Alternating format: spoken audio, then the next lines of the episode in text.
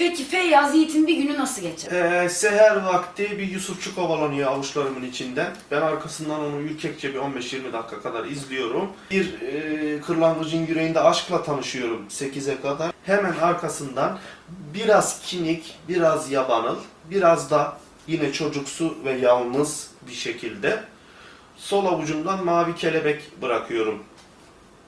Bir annenin e, parçalanmış yüreğinde kucaklaşan çocukluğuma.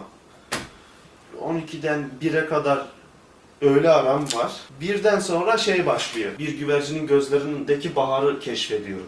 Her gün olmuyor gerçi bu ama genelde bu. Güvercin gözündeki baharı keşfediyorum. 2'den 4'e kadar halı saham var ama ben onun bir saatini yine kendi ço- çocuksu ve ürkek masmavi çocuksu değil masmavi ve ürkek yalnızlığıma ayırıyorum o maçın bir saat. Saat 5'e kadar 5'te bir akşamüstü bir çay alırım. 6'dan sonrası da normal televizyona bakarız biz.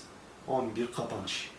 Ama hani 11'den önce belki son bir defa kırlangıcın yüreğinde aşkla tanışırım.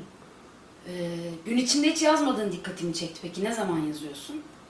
Ben gece 4'ten sonra gözümle yazarım tavana. Uyanırım tavana işlerim onu. Sabahta uyanır uyanmaz bir 10 dakika boşluğum oluyor benim.